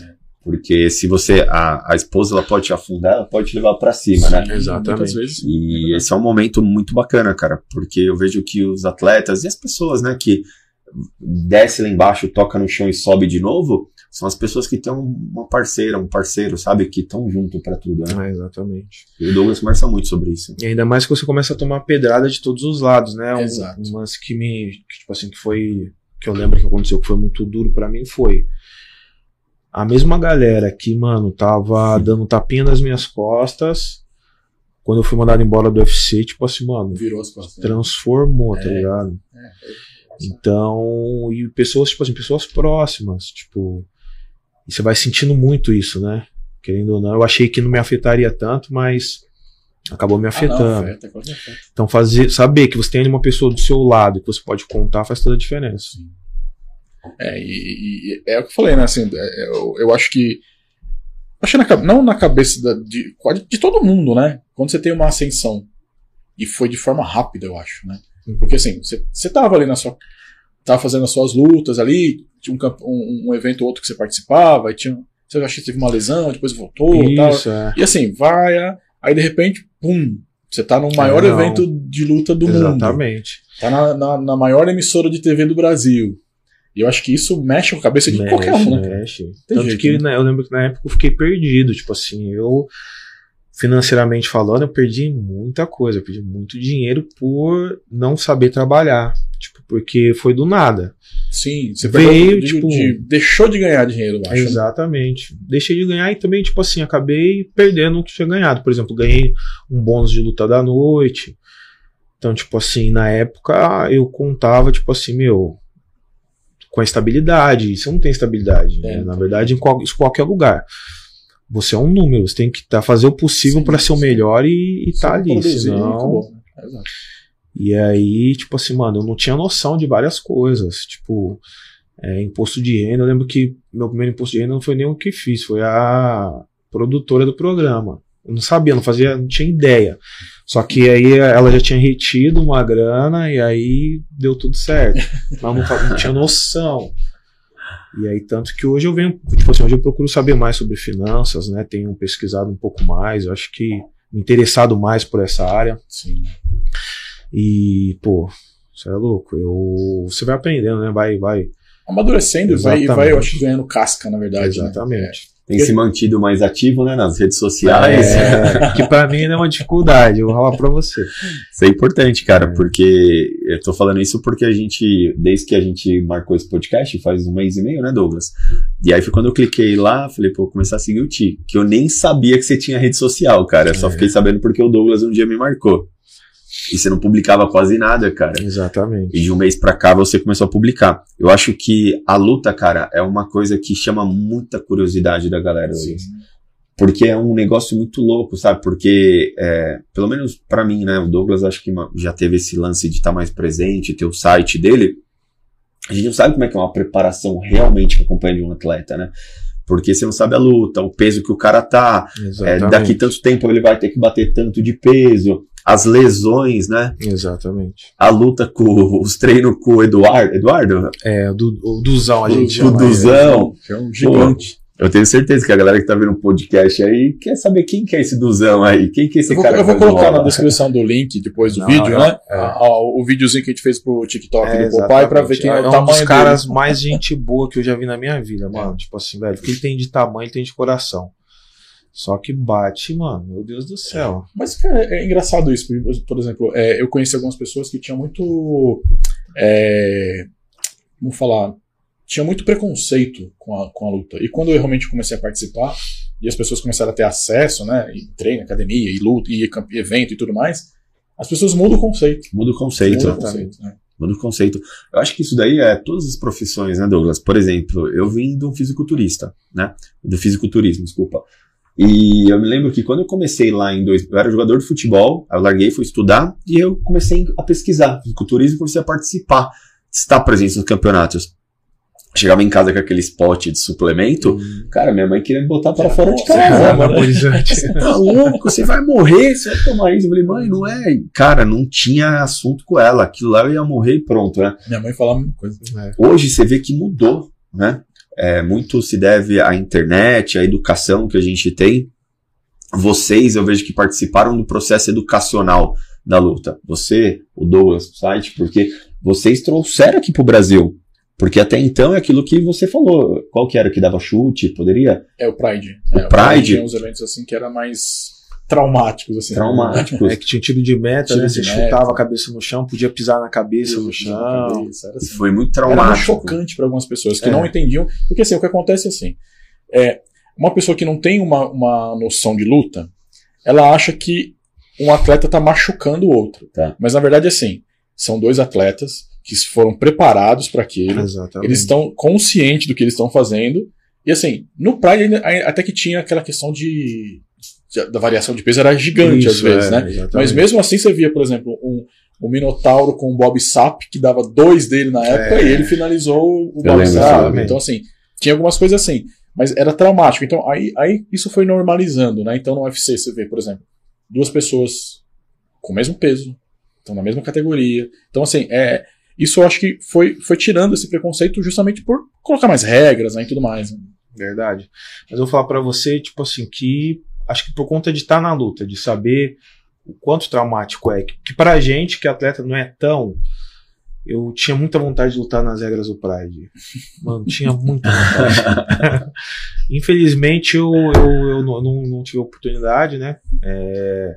Os eventos que eu lutei já eram na, nas regras do U F C, U F C, que os eventos nacionais sempre foram assim, né? Eles sempre seguiam, ou o evento seguia as regras do Pride, ou eu seguia as regras do, do U F C. É que eu acho que você acabou sendo, do, das suas lutas, começou a ser uma geração um pouco depois já, Isso, né? Isso, exatamente. E aí não, acabou que não roubou a oportunidade, né? De, de lutar, mas eu tinha muita vontade. Muita vontade. Pegar um tiro de meta, né? É, poderia, hein, Douglas? Poderia, poderia, não tinha. Se, se, se você pegar aí no, no YouTube, tem, né? Se tem, você pegar os eventos é. do Pride antigo, eu lembro, como que é o, o... Cara, tinha assim alguma... O, o Vanderlei Silva, o Shogun era o que... É, Shogun lá pisava na cabeça, assim, sabe? Só que assim, é. o, a, a questão é, você, você deve saber também isso, né? Por exemplo, no processo de treino, O, a parte é, de osso e tudo mais, vai fazendo microfraturas Sim. e vai ficando cada vez mais forte. Exatamente. Então, por exemplo, uma pisada na cabeça de um atleta não é a mesma coisa de um cara que está é, normal, que é. nunca treinou. Isso, isso é fato. Né? Então, por exemplo, um soco que você, que, que o Bodão der num cara na costela de um atleta vai doer, mas se ele der um mesmo soco num cara que nunca treinou na vida, ele vai quebrar a costela do cara, entendeu? Exatamente. Então, assim, é, tenha o... É, é, é diferente, né? É, você já tá preparado para isso, né? É igual o lance que eu falo, tipo, por exemplo, o jogador de futebol, né? O cara fala assim para mim que é muito perigoso lutar, por exemplo, fala assim, mas putz, eu tô preparado para o que vai acontecer ali. No futebol, por exemplo, quando o atleta se machuca, quando tem uma entrada diferente, é uma coisa que o cara não tá esperando. Então, geralmente, ele se machuca muito. Muito, e mais grave. Né? É. Na luta, eu já tô esperando. Então, por exemplo, se for um, um exemplo, se fosse lutar nas regras do Pride, eu já estaria esperando. Sim. Pisão e tiro de meta. Então, caio no chão, eu vou me esconder o, o máximo possível. Né? Vou, vou me preparar para receber aquele golpe. Então, acho que isso faz, faz a diferença, a diferença também. Né? Sim. É, Douglas, eu não, não tinha coragem da luta, não. Eu, na hora que eu, eu, eu ia ver o Duzão, né? O Duzão, cara, eu ia sair correndo, ia me esconder. Olha, olha como é engraçado, né? Eu lembro de uma situação aqui que aconteceu, que o Bodão tava junto também, que foi assim, a gente foi chamado para participar de um campeonato de boxe chinês. No, verdade. No Ibirapuera, né? Isso, a gente sabe, naquele ginásio que tem no Ibirapuera. Aí a hora que a gente chegou lá, a galera do, do Muay Thai chegou lá com aparador de, de chute, com... com Paô, Paô Taiped. É, e Taiped e tudo mais. E os caras do boxe chinês, eles estavam com, com aquela roupa, tipo, parecia um pijaminha de é, seda, de Kung Fu, é. fazendo aquecimento com abdominal e não sei o que. Aí a gente começou a tacar canelada aquecendo e dando porra e pá! E instalando. Os caras começaram a olhar assim, ó. Eu lembro que teve uma luta ou duas. Todas as lutas foi W O. Todo mundo da é. nossa equipe ganhou medalha. É medalha os é. caras desistiram. Desistiram, é. Ô, Douglas, vou fazer uma pergunta pra você, por curiosidade. E como que você identificou isso, cara, do... É, que você foi um dos pioneiros, né, do site. O Timas não falou isso. Como que você identificou isso? Você gostava e então, você resolveu eu... fazer por hobby? Então, eu já gostava. Eu acompanhava o U F C desde o comecinho, quando foi bem atrás, quando era da família Gracie. Acompanhava o Pride. E aí, assim, eu fiquei muito tempo sem treinar. Eu treinava boxe, né, e tudo mais. Treinei, não era nem Muay Thai, treinei full contact com um uhum. cara que era mestre, que era o Genilson ainda, né? Que era, é, sei, né, sei. Uhum. Que era das antigas lá. E fiquei muito tempo sem treinar. Acho que eu fiquei, acho que, cara, mais de dez, doze anos sem treinar. E aí, eu comecei a treinar numa equipe, né, de, de Muay Thai. E começou a resgatar aquilo, sabe? Eu falei, putz, eu vou... E eu, como eu gostava disso, eu escrevia matéria técnica de tecnologia, eu mudei. Falei, não, vou começar agora a escrever sobre luta. E aí eu fiz assim. Fui fazendo é, meio que por hobby mesmo. Tá. Só que aí, assim, eu, eu sou o cara que eu sou função. Então, comecei nos eventos, comecei a fotografar, e a galera dos eventos começou a chamar. E aí, logo, o, o site já estava no portal Vírgula, que era da, né, que tinha Jovem Pan e, e o meu site, que era, acho que, isso que tinha mais audiência. Aí, logo em seguida, aí, é, criou o portal, os dois portais maiores que tinha na época, era o G um e o R sete. E o R sete, eu recebi uma proposta para mudar de portal e ir pro R sete. E aí, quando foi pro R sete, aí te, tinha uma estrutura maior, então você, putz, você dava carteirada em qualquer evento, você entrava. é, eventos procuravam para a redação do R sete. Sim. E aí, o meu site virou meio que referência, porque é, eu era o, o a, como se fosse a central de notícias para lutas de toda a Record. E aí, eu conheci a, a, a Evelyn Rodrigues, que ela cobriu o primeiro evento, que foi do Anderson Silva contra o Vitor Belfort em Las Vegas. Sim. E ela virou meio correspondente. E aí eu comecei a cobrir evento, putz, aí assim, foi por hobby, mas acabou virando uma profissão. Teve uma época que eu tava até ganhando exatamente. dinheiro com o site e tudo mais, né? Assim, cobrou uma parada muito séria, né? Tipo, é, mano, eu lembro que era o maior na época. Era, é, é um dos maiores ah. na época, assim. Eu acho que tinha, na, na época tinha o Portal do Vale Tudo, Tatame e o meu, né? É, e tinha outros, mas eram menores, assim, né? Então, eu acho que foi, foi por hobby, né? Mas como, como tudo que eu faço, eu gosto de ficar, de virar, profissionalizar as coisas que eu faço, não tem jeito, né? Mas foi, foi, foi, foi legal, e, e, e eu achei que foi legal também porque, assim, cara, eu vou falar aqui, né, assim, da, da equipe que a gente treinou, que foi uma equipe é, Furacão, né, uhum. que era de Muay Thai na época. Teve alguns desentendimentos até comigo, outras pessoas saíram dessa equipe e tudo mais, mas ali começou, cara, uma galera que realmente virou atleta, né, cara? Exatamente. Então, assim, eu fiquei com o portal, você foi pro U F C, o Reginaldo foi pro U F C, uhum. é, teve uma galera que lutou outros eventos outros que não eram, maior, não, não eram grandes, mas assim, ali, cara, foi, um, na verdade, foi um meio que um, um, uma... Todo mundo cresceu, meio que cresceu junto ali, é, né? Exatamente. Foi, foi exatamente. legal isso, né? E aquele lance de buscar excelência em tudo que faz, que né? Faz, é. Exatamente. Então, tipo assim, pô... Você vê, você começou a parar, fazer a parada por hobby. Por hobby é. E, mano, ficou gigantesco. Que eu gravava todas cara. as coisas nos nossos treinos é, primeiro, pra depois virar, virar portal. Então, cara. Fiz um evento, né? Não sei se você lembra de um evento. Eu fiz um evento lembro, em Santo pô, André, lembra? que era uma pr- primeira Copa é, amadora de M M A, né? Então, assim, cara, não foi muita gente nem nada, mas muita gente lembrava depois desse, desse evento, e porque foi, abriu foi... portas. Daquele, naquele evento saiu atletas que hoje lutaram. E aquele lance que foi outra coisa inovadora, né? Tipo assim, você não via nada amador. Exato. Entendeu? Exato. De M M A principalmente, né? Você via de outras modalidades, mas de M M A mesmo não tinha. É, eu fiz lá, assim, eu não lembro quantos competidores, mas ali por volta de vinte, vinte e dois atletas que participaram. E daquele evento abriu porta para pro Campinas, pro Django. Exatamente. Né? Então, acho que assim, foi, né? Foi legal. Tem pergunta aqui? Você tem pergunta aí, André Reis, vai treinando, Bodão. O José já está contando com a nossa luta. Se prepara. Aqui, o Davi Thiago. Bodão é o melhor, sem dúvida. Parabéns, Caldeira Cast, por trazer o Bodão. Só papo de responsa. Ah, é aí os pessoal cara, pergunta, a verdade, manda assim, a gente foi obrigado a trazer o cara, senão ele falou que ia sentar a mão na gente, então vamos lá, né? Que isso, não, mas a galera fala muito da, das porradas que levam de mim, mas o Douglas não lembra que ele me batia também. Tem os dois lados da questão aí. É que teve uma época, foi assim, né? Eu, eu lembro até hoje o que aconteceu comigo lá na época que eu treinava.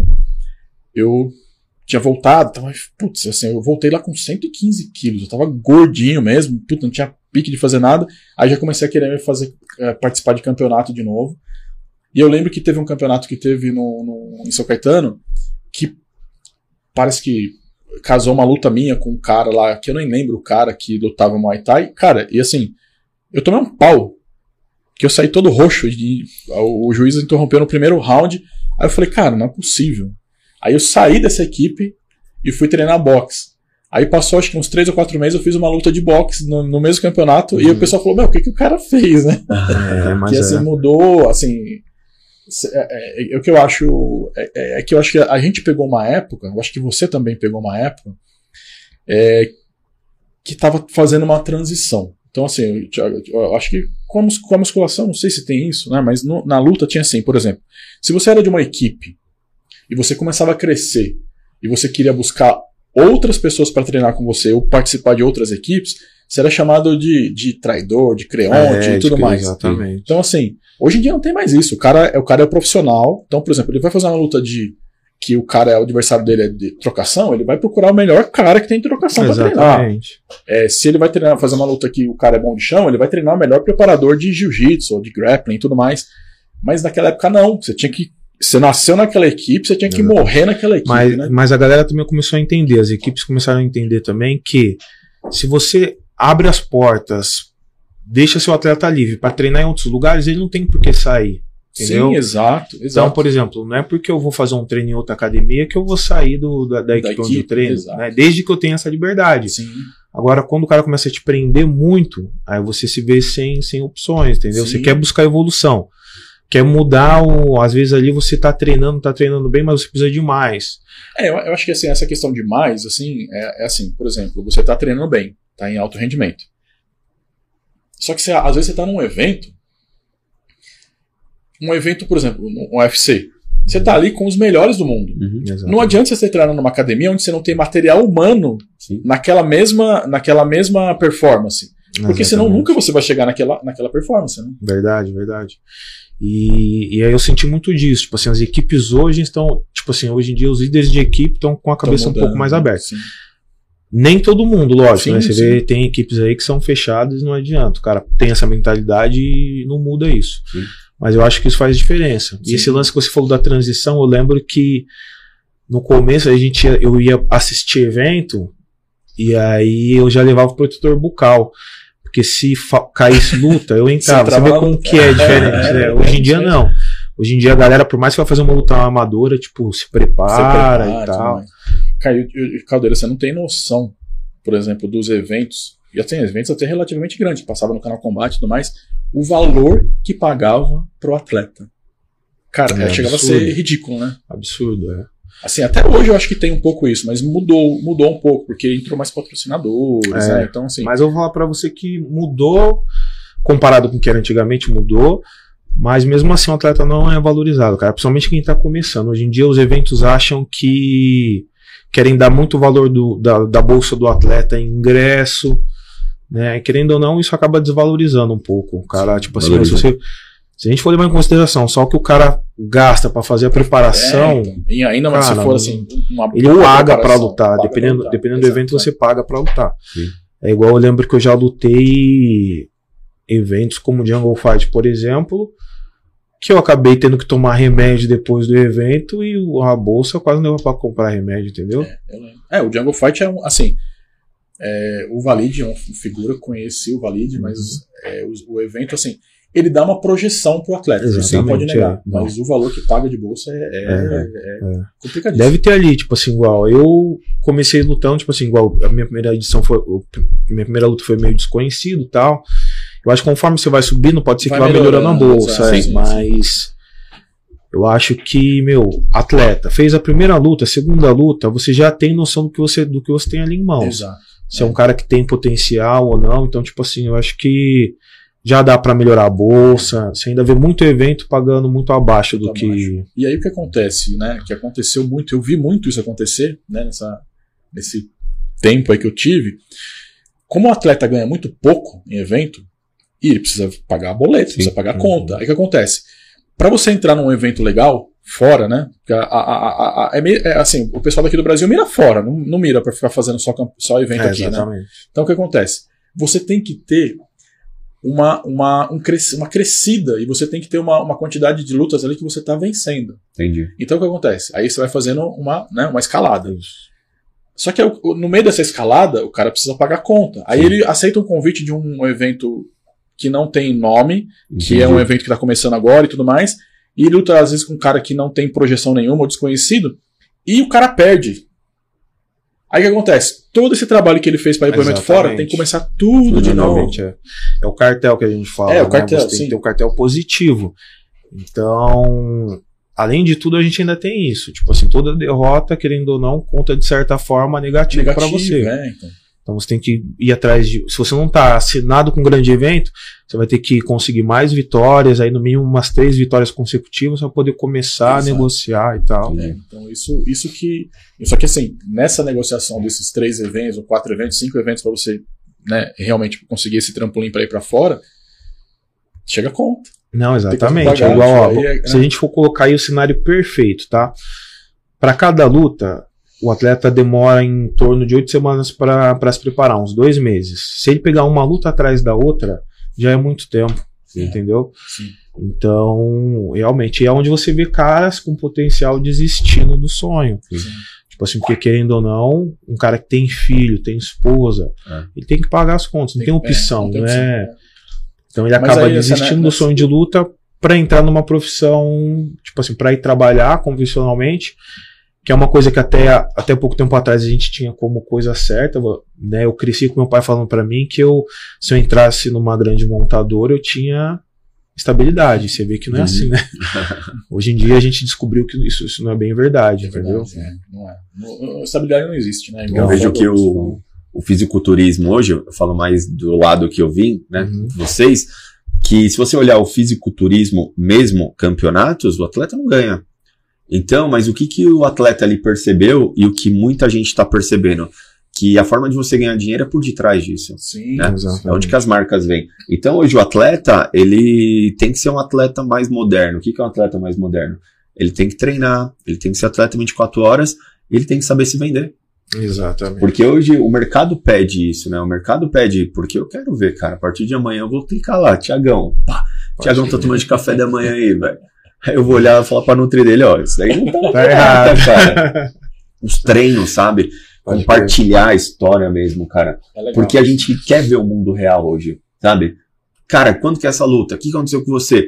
E quanto mais o atleta conseguir colocar isso é, para o público ver, Sim. cara, aí mais que ele vai, vai conseguir engajar, sabe? Mais vai ter autoridade e as marcas vão procurar mais. Não, é verdade. Um rapazinho que eu tô botando muita fé, né, que, que ele faz muito bem essa, esse trabalho de divulgação dele, ele não é atleta profissional ainda, uhum. é um, um rapazinho que treina com vocês lá, o Esdras. É verdade. Ele, ele usa muito bem a rede muito, social muito a favor dele. Social, é. E assim, ele vai começar agora, eu acho que participar Isso, de campeonato é. E tal, né, mas assim, você olha ali, cara, você fala, pô, o cara já é um atleta, é, mas... É, ele, não, ele vem ele se é... preparando, tipo assim, ele tem esse objetivo, né, de ser atleta e tal, ele vem se preparando pra isso. Sim. Desde, desde molequinho. Eu, é. Na época que eu conheci ele, ele já tinha mais de cinquenta medalhas de campeonato de jiu-jitsu. Assim, só? É. Entendeu? Não, é, não, ele é, um, é assim, focadíssimo. Exatamente. Eu conheci ele no, no, e... no Will Bueno. Eu fui treinar uma vez no, no Wilson Bueno, uhum. de jiu-jitsu. Ele, ele tava fazendo um treino lá. Eu falei, cara, o moleque é focado. E ele foi uma das pessoas que começou a, a me incentivar a mexer em rede social. Ele, o pai dele, o Douglas, que é, Sim. mano, gente boíssima. E foram eles que começaram a me incentivar, ó, oh, mano, tem que mexer mais e tal, não conheço tanto que pra mim muita coisa é novidade, é muito difícil. Eu, às vezes vou postar alguma coisa ali, me perco, demoro pra postar, ah, não, mas, é mas é aprendendo, né, querendo ou não, é mais uma coisa nova que a gente tem que ir fazendo, senão não, é, não vai aprender assim, nunca. E eu tava, então, assim, eu, eu faço muito isso, trabalhei uhum. com isso, fazendo algumas coisas pra empresas e tudo mais, E eu mesmo, né, naquele ditado, né, de casa de ferreiro, espeto de pau, eu tava deixando de fazer as coisas, né, as, as minhas publicações e tudo mais. Uhum. E eu tava falando com o Thiago agora, né, quando a gente tava vindo pra cá pro podcast, que eu comecei a fazer os trechinhos do podcast, colocar os cortes lá e tudo mais. O meu alcance aumentou, assim, cara, cinco vezes aumentou meu meu alcance. De, e pessoas começaram a entrar em contato comigo, perguntando, sabe, se convidando para vir no podcast. Então, assim, não, e, e, e com a rede, a rede social você alcança pessoas, às vezes, que você nem. Talvez você nem, nem conheceria aquela pessoa para uma parceria, para um patrocínio, para um, um evento e tudo mais. Eu acho que, né, se, se você não tiver, não fizer esse trabalho bem feito nas redes sociais, você talvez não, não teria essa possibilidade, né? Verdade. E é que nem você falou, né? Hoje em dia é o que vende a gente, né? Principalmente é, o atleta. É. É, querendo ou não, as marcas têm que ver você, elas têm que saber que você pode dar engajamento. E que você tá nativa, né? Exatamente. E... Mas é isso, é, tipo assim, é muito novo pra mim, cara. Eu vou falar pra você, eu, eu tenho apanhado um pouco. Mas vai dar certo. Mas pega, nesse último mês que eu acompanhei você na rede social, você melhorou muito, cara. Sabe, colocou que tá acordando quatro e meia da manhã, é, você perdeu pra mim, tá? Que eu acordo quatro e vinte, velho. Todos os dias tô lá. E é regra, porque a gente tem muito lance do atleta, né?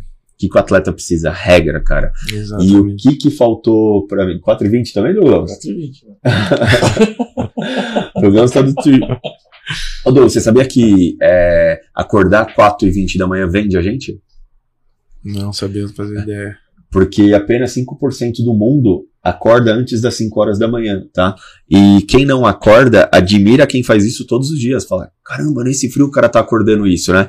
Então continue postando, tá? Isso dá certo. Motiva outras pessoas, né? Porque motiva outras pessoas. Ele não vê o Thiago só como o treinador. Ele vê o Thiago que, caramba, mano, o cara todo dia acorda cedo. Isso motiva as pessoas, sabe? Pode crer. Então, acho isso muito legal, cara. Parabéns não, por estar tá postando aí. Agora eu vou ficar assiduamente lá, não, toda hora demorou. Clicando em você lá. Não, demorou, que isso, cara. Mas e aí, Douglas? Cara, passou aqui uma hora e pouquinho voando, voando. Você é louco, cara. Já. Foi legal o papo. Cara, e assim, putz, o que, que eu, né, eu tinha vontade de trazer você mesmo pra esse, pra esse bate-papo, contar a sua história e, e, e falar, cara, que assim... Eu acho que você tem uma vida longa ainda no, no esporte, focando ah, nisso e fazendo o que você está fazendo. Antes, né, do primeiro programa, ele não tá mentindo, cara. Ele é. falou, falou, cara, a gente tem que trazer o Thiago Bodão. E eu não conhecia, né? E ele falou mesmo, falou, cara, a gente tem que trazer ele. Ele ah, tá no, que bacana, cara. Tá no décimo primeiro. No décimo primeiro. Então, assim, é... cara, eu falei, eu, eu acho que a gente tá aqui, se você precisar também de alguma coisa da gente, sim, né? Tô falando até por, por ele, né? Mas né? Não, não, conta que com isso. A gente, e a gente tá, é, espero aí que tenha um bom fruto aí nesses, nessa nova jornada. Ah, valeu, brigadão, brigadão. Eu agradeço muito a oportunidade aí, cara, pô, a hora passou rapidão. Tinha muito mais coisa pra gente trocar ideia e falar, mas faz parte. Vamos ver, se a hora que você participar de um de um evento, né? A gente traz você de novo aqui para você falar sobre o evento. Fechou. Isso é legal. E, Ti, obrigado, tá? Eu sei que você hoje abriu mão do seu tempo aí para poder vir aqui bater um papo com a gente. É, eu vou falar de mim, tá? Porque eu não conhecia a sua história. Eu conhecia a história do Thiago Lutador, mas não conhecia do câncer. Eu não sabia da depressão. E, cara, de verdade, eu tô aqui bem entusiasmado com a sua dedicação, disciplina. E toda vez que a gente tem uma, algo ruim na nossa vida, Douglas, a gente tem vergonha de dizer. E toda vez que a gente supera uma dificuldade, a gente tem orgulho em falar. Eu, quando tive uma depressão, cara, eu tinha vergonha das pessoas. Nem minha mãe sabia que eu tive uma depressão, cara. É, eu procurei um profissional, né? E hoje eu falo pra galera abertamente, eu tenho orgulho, sabe? Então, eu briguei muito com Deus na época que eu tinha uma depressão, porque... As pessoas me procuravam e através do meu conhecimento eu conseguia tirar as pessoas da depressão e eu tretava com ele, porque eu falava, pô, como eu posso tirar uma pessoa da depressão se eu tô numa depressão, né? Só que aí eu entendi que no ano seguinte eu nunca atendi tantos pacientes depressivos. E quando a gente fala do lance, eu tive uma depressão, cara, é, você não sabe, eu falei, eu tive uma depressão. E aí eu começo a falar, se conecta, né? As pessoas se conectam, falam, cara, é exatamente isso que eu tô. E acho que é muito legal, cara, você ter hoje se aberto, ter falado pras pessoas, né, abertamente sobre a depressão, que você vai ajudar muita gente e continue, cara. Ah, que isso, eu espero ter ajudado sim, cara. Entendi. É isso aí? É isso aí, Douglas. Tem algum recado para dar? Tem sim, ó. A gente... uma, uma coisa que eu queria falar com o pessoal que tá assistindo a gente é, tem muita gente que vem falar nos bastidores ali, manda mensagem no Instagram, fala comigo fora, mas não comenta lá nas nossas publicações e nem nos vídeos. Ó, pessoal, vai lá, dá uma curtida, come... se inscreve no canal. Muita gente que já assiste os nossos vídeos não são inscritos no canal ainda, então se inscreva lá no canal, que vai ajudar a gente nesse crescimento. E também aqui para divulgar, né, os nossos parceiros aqui, né, que aí... o Air Hub, né, que são as imagens aéreas. Então, se você vai fazer um evento, precisa fazer uma cobertura aérea, entre em contato, vai estar ali na descrição do vídeo. O trabalho aqui também do nosso apresentador, nutricionista, desenvolvedor de pessoas, Thiago Caldeira. Você que está precisando aí é, um acompanhamento nutricional, entrar em contato com o Caldeira. E se você também que precisa de um espaço igual esse, que a gente está aqui gravando, para gravar seu podcast, vai estar ali também o link na descrição, Podhouse. É isso aí.